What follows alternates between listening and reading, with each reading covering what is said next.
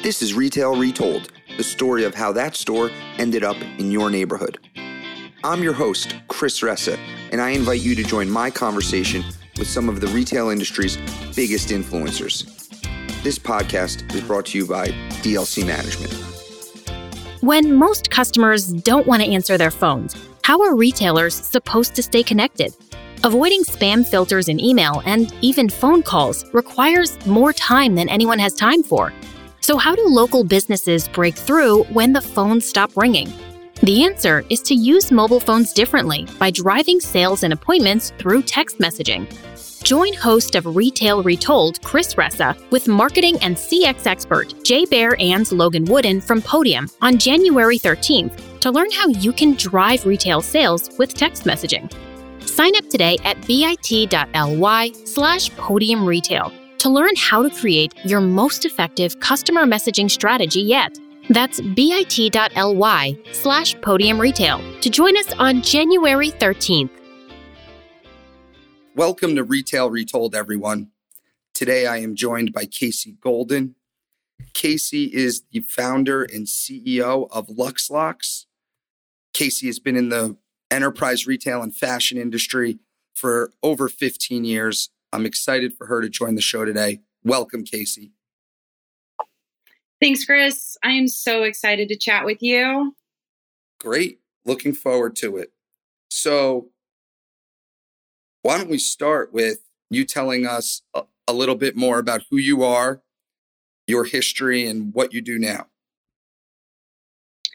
Yeah, so um, I started off um, as a store manager at Abercrombie and Fitch um, back when it was cool to work there. um, and essentially moved over to being um, moving over to being a million dollar seller at a at a luxury brand a retailer, and kind of got hit by the the first recession during that time period, and, and learned a lot of lessons and and really just moved through the digitization and and e-commerce back in 2007. So I've been there in the early days trying to help brands like adopt digital. And now I am doing full digital transformation with LuxLock for omni-channel clienteling. Excellent. And and who were some of your clients? Um, some of our clients today, or some of the people that I used to some work your, with. Who does LuxLocks work with? Yeah. So um, we have brands. Uh, Robert Comstock is one of our our newest brands. Um, it's kind of a legend in the leathers, and they just they just came on board. And we've got leather specialists that are selling live online on his e-commerce store. Um, and then we also have um, Portsienna, which has been doing really great, an amazing sustainable brand. We actually launched with 25 female founders to start our company. So um, it's been a, a very interesting ride. Very cool. Okay. And so help the listener understand what are you actually doing for the clients? So what is LuxLocks doing? Yeah. So um, the way that you shop at a in store at a luxury brand when you have a personal shopper that works with you um, and you work with a retail associate on a regular t- regular basis um, they just spoil you. They know you inside and out. They know what you like. They recommend products. They maintain a constant conversation with you and they spoil you. You get flowers on your birthday. You might get US Open tickets. They know all of your lifestyle. They help you do all of your shopping for your family um, these are things that just don't exist on a when you're shopping online. And so essentially, LuxLock is going onto the brand's website and we're replacing live chat and um, removing call centers from the conversation. And we're putting retail sales associates online so that they can sell live and they are maintaining their relationship. So we were able to um, we had to kind of rebuild the way that chat works. And now you can be assigned to a sales associate, maintain that relationship. And we were, we patented grouped product messaging. So we're the only messenger that actually has embedded products. into the messenger. There's no affiliate links, there's no URLs, and you're able to put outfits together on the fly. So um, we do that, and then we carry that conversation into stores and across all the rest of the brand assets. So um, when we look at the industry, luxury brands own restaurants and hotels and clubs. They own um, cruise companies, vineyards. And at the end of the day, their CRMs don't sync within their organization or across countries. And so LuxLock really kind of bridges across there so that you can get instantly recognized when you walk into a brand's restaurant and they can drop a bottle. Got it. Got it. we all want like a bottle dropped at dinner instead of a email marketing message, right? Like pick up the bill. so if I go on one of your clients' websites, how quickly can I talk to a fashion consultant? Three seconds. And this is a real live human being I'm speaking to. You are. And every single time you go back, you're going to pick up the conversation right where you left off. And is there, to start the conversation, is there a cost to me? No, it's free for consumers. Incredible. we'll talk more about that as we get on. I think everyone now understands a little bit more about what you do. Let's go to the section I love called Clear the Air. I got three questions for you. Are you ready? Yes. Question one When is the last time you tried something for the first time? I just had a latke. Oh. It was amazing. Amazing. you never had one before. No. Wow. All right. I love it. Okay. Number two. What is one skill you don't possess but wish you did? I'm terrible at promoting myself. I am not a great marketer, but I really wish I was. Understood. Okay. And number three, what is one thing most people agree with, but you do not?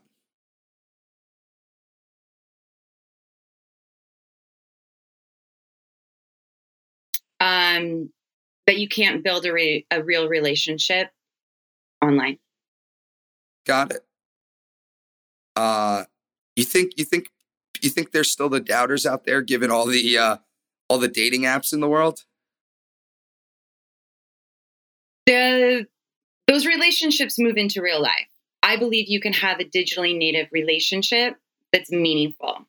Most people don't feel like those people are actually friends or could be turned into real friends. Um, I think they can be. All right. I like the perspective. But yes, that's a new one. 2020 definitely changed things as we all moved on to online. okay. Let's dig in. One of the things you talk a lot about, a lot of different things in retail. One of the things that I find interesting that you made mention when we were offline is this customer acquisition cost that's gotten crazy. Very challenging for maybe less so in your space, but for the non luxury retailers, it's nearly impossible to turn a profit online given reverse logistics and customer acquisition costs. Potentially a little different, higher price points, higher margins. But one of the things you said is you're working on increasing sales without increasing ad spend. So, why don't you talk to us a little bit more about that? Yeah. So, for premium products, especially in luxury, um, I use the example like an Instagram post does not sell an Hermes bag. That's not going to convert, and there's no discount. So, digital marketing spends with discounts create urgency. Luxury is much more about exclusivity. You're paying full price, there is no discount. It's just whether or not you can get your hands on a Birkin bag or not. right. And so, a lot of these brands are new to selling online. So, a lot of the inventory is in a store instead of being available online. Only maybe certain items are.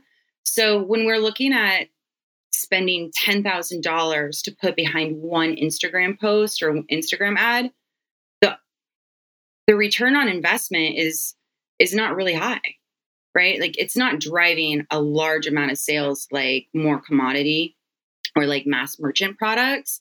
Um, it's so much more of like an emotional post. So they have all of these sales associates that have been working on commission for decades that have been managing customer relationships manually and they do millions of dollars in sales a year without ever needing an ad without sending email marketing themselves they they've built these relationships and and all of these sales are happening in person with a salesperson at the physical stores but everybody's shopping alone online. And so that's kind of point is if you were able to shop with a professional online in real time can you replicate the emotional magic that comes with it that makes shopping fun and have an enjoyable moment? Um, and if we have all of these salespeople that are now available to shop with you on demand um, we're seeing conversion rates that are typically only happening in store. We're seeing these conversion rates online. And so uh, we run essentially, um, you have a self serve conversion funnel, which is just your self serve e commerce store. And then we're layering on top of a guided experience on the same brand's website so that you can have a guided experience or a self serve experience and working on getting more consumers that you drive to your site to go into our chat, connect with the stylist, and convert. And the next time they come back, they get to pick up the conversation where they left off. You know what they bought, and you can keep maintaining like a pull strategy rather than focus all of your dollars on a push strategy. So we like customers to start increasing their customer retention cost for a budget. So if you have um, if you're willing to spend $40 to acquire a customer, are you willing to spend $1,200 a year to keep a customer that spends $200,000 a year? And if so, what are you willing to do for them? And just looking at it a little bit differently as how much does a new customer add value to versus making sure that the current customers you have are all having a great experience. You know, it's like, can you take care of what you have before you go get more? How are you treating your customers once you get yeah. Them? So I think as it relates to to retail and uh, and many of my listeners, you're in a different ball game. I don't think most of the people listening, myself included, are spending 200 grand at one retailer annually. And so I think that just was astonishing in itself. um, so, but helpful to think about the clientele you're talking about. But it matters for like, you bought your iPhone. That's a luxury purchase. It's something where it, it, it, could be one pair of shoes. It could be a t-shirt. It could be a, a pair of jeans that cost, you know, 160. Um, there's, there's still, you have to choose between which pair of made in America jeans or made in LA jeans out of these, you know, 250 brands that manufacture out of there. Which one are you picking? Are you buying from Seven for All Mankind? Are you buying from AG? Are you buying from Hudson? Or are you buying Levi's? It's still like such a brand preference that those stories need to be told. And walking into buying five pairs of jeans online, trying them on at home all by yourself, shipping them back, that's a supply chain issue and it's a bad customer experience, just as it is walking into a retail store and somebody throwing 30 pairs of jeans in a fitting room. That's not awesome either. so it's like no matter where you're shopping, if you're if you're shopping for something other than just core functional use, like I need a cell phone charger. If you're buying something that you wear, typically you want what's it made out of? Is it itchy? Does it fit true to size? Um, does it shrink? You know, there's all these questions that people have during a purchasing process that just need a little bit more than a call center, you know? Yeah, I, I think that's that's true.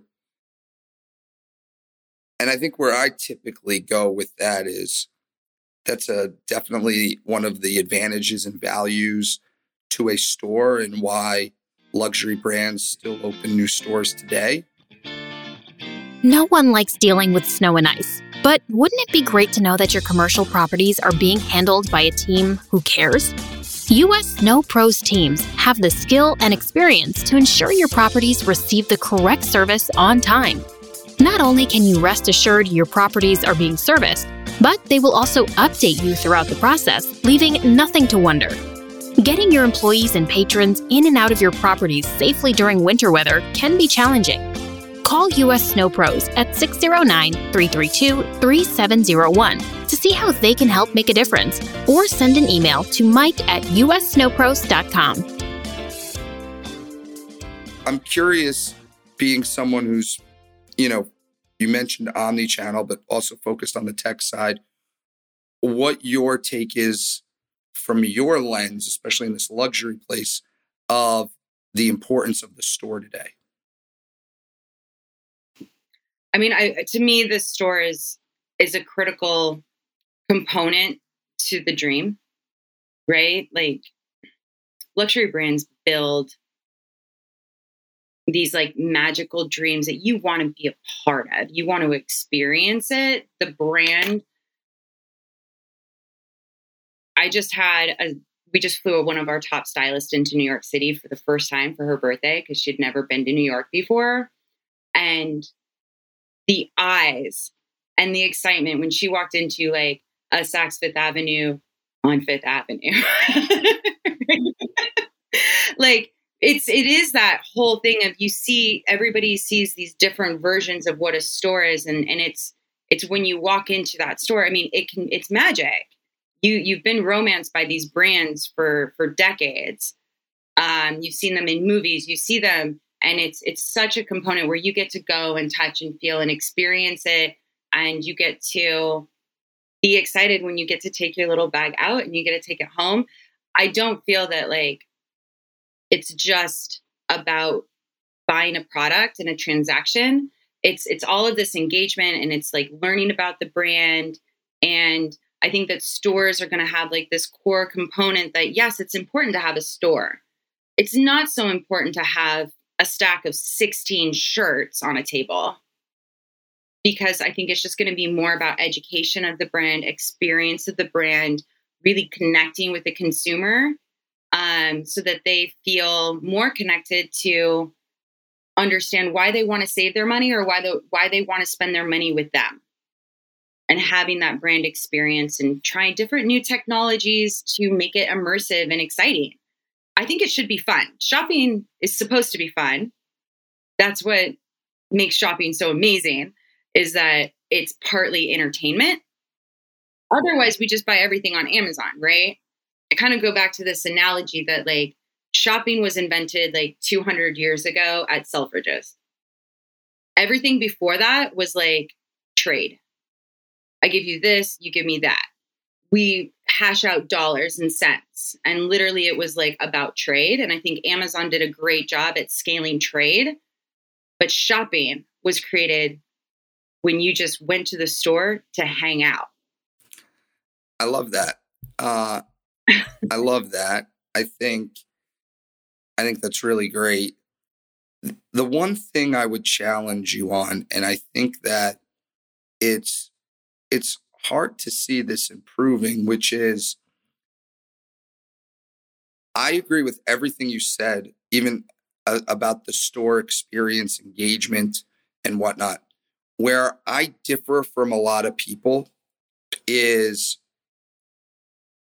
I do think the store is still going to be a critical place to sell product because by and large in and th- this is a little different in your space but generally a more affordable way for consumers to purchase and the retailers still make money they profit on the four walls of a store. So it makes good business for a retailer to sell product through that channel versus having 40% customer acquisition cost online and losing every time I sell online, where the retailer wins when they sell it in a store.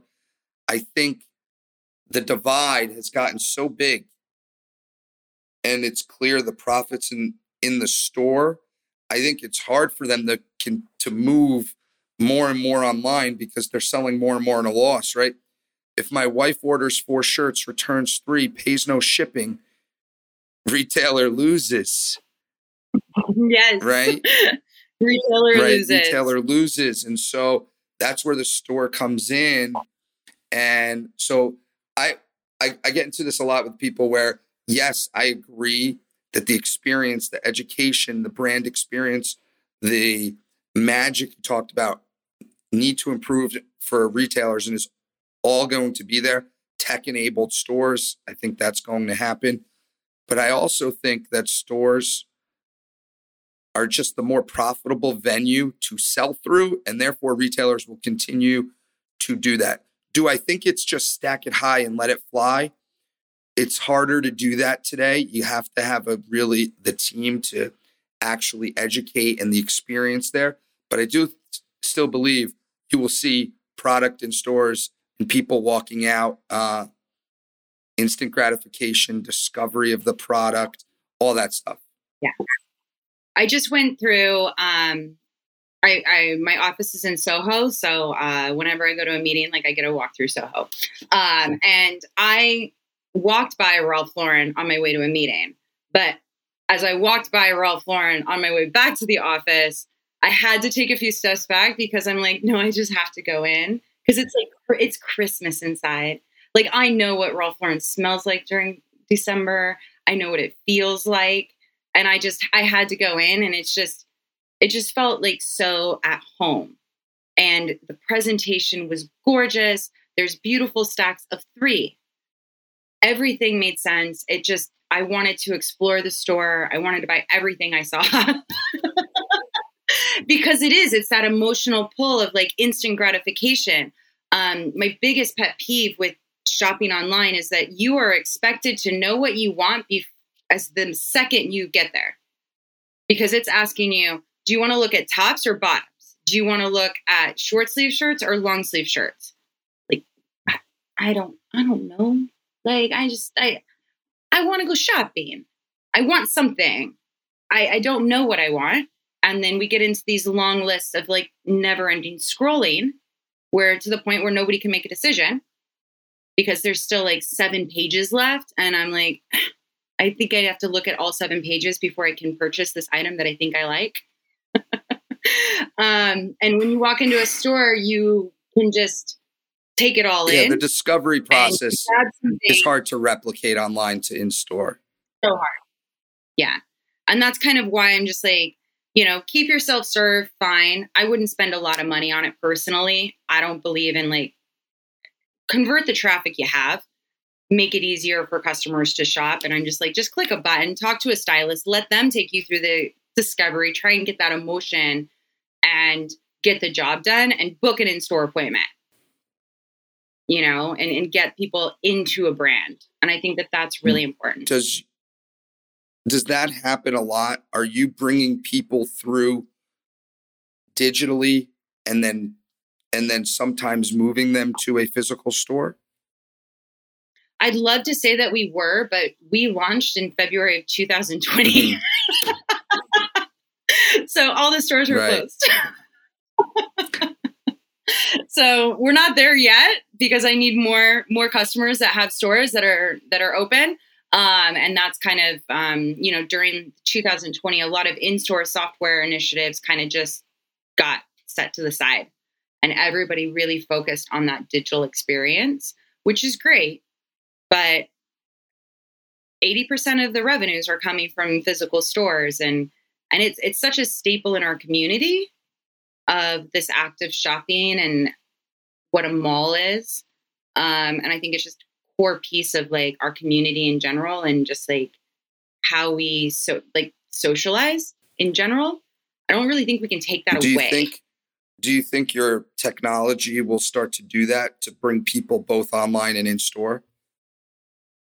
Yeah, so I believe in real life.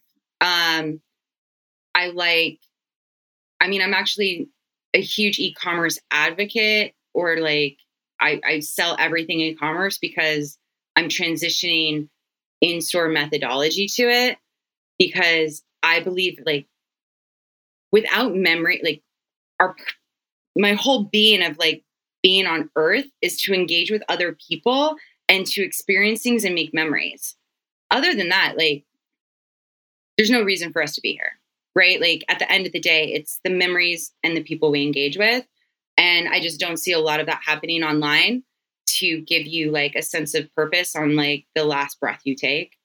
I believe in real life. Um, we have to find a way to kind of merge that.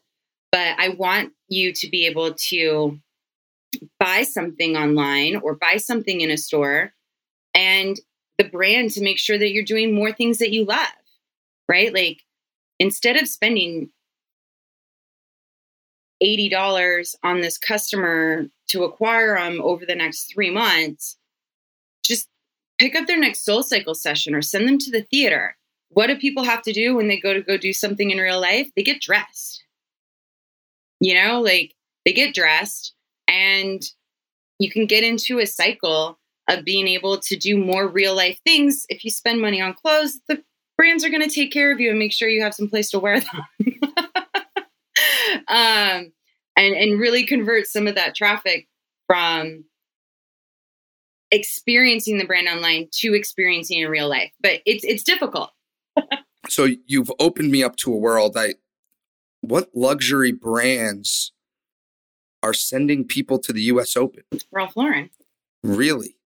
So I shop at Ralph Lauren and probably go there four or five times a year. We get all our kids' clothes there. We go to the Woodbury Commons and uh, we we get a lot of kids' clothes at Ralph Lauren. And we do we definitely go to Carter's and we go to J. Jill and or Jack and Janie and we go to a bunch of places, but we do get a good shop at Ralph Lauren. But I'm probably a few a few bucks a year. I don't know that I'm worth US Open tickets. But see, you are. So if they're if a brand's willing to spend $25,000 for an influencer to make a post that converts into a minuscule of sales, maybe one, like these don't convert very high, then you're worth your four purchases a year for the last 10 years, you're worth US Open tickets. Wow. That's a great point. I need to send an email to Ralph Lauren. and that's really the point that I'm I'm kind of focused on is like take care of your customers. Give them what they want. Um we don't want to be sold to. We want to feel the brand. So like Ralph Lauren sponsoring the US Open, like these brands have budgets that they spend on their customers and on their top customers because they're managed to such a, a, detailed degree. The relationship is so strong that I know exactly what bottle of wine and year to send you. I know that you're allergic to cashmere. Like, we just don't have a way to scale that all the way down to the point where we can send all of our customers flowers on our, their birthday. Like that is every single person's going to post that. They're going to tell their friends. As adults, Equinox was the only birthday present I got this year. They sent me a $200 gift certificate. I love them. I bought presents for, me. for me. They didn't send me a coupon. But the only reason that happened is because I complained to the director of marketing last year. um, but, you know, really kind of putting perspective in we can get, if we take care of our customers, our customers will take care of us. So maybe we shouldn't be spending so much money with Zuckerberg and start spending more com- more money on customers like you that we can depend on you to go shopping four times a year, every year. Right. Okay, we've been talking for a while. What have we missed? What haven't we covered that we should talk about? I think it's a big, I think brands and retailers have a big opportunity to just kind of embrace more tech and embrace more startups. Speaking as a startup, um, everybody wants to work with a tech company that already has, you know, a hundred big brands that that are using them. Um, but in order to get to that point, your tech may not be necessarily innovative or solving today's problems. Um, and so I'd like to see more brands be open to experimenting and kind of adopting that fail fast rather than if you fail, you're fired. yeah. I think everyone talks about it.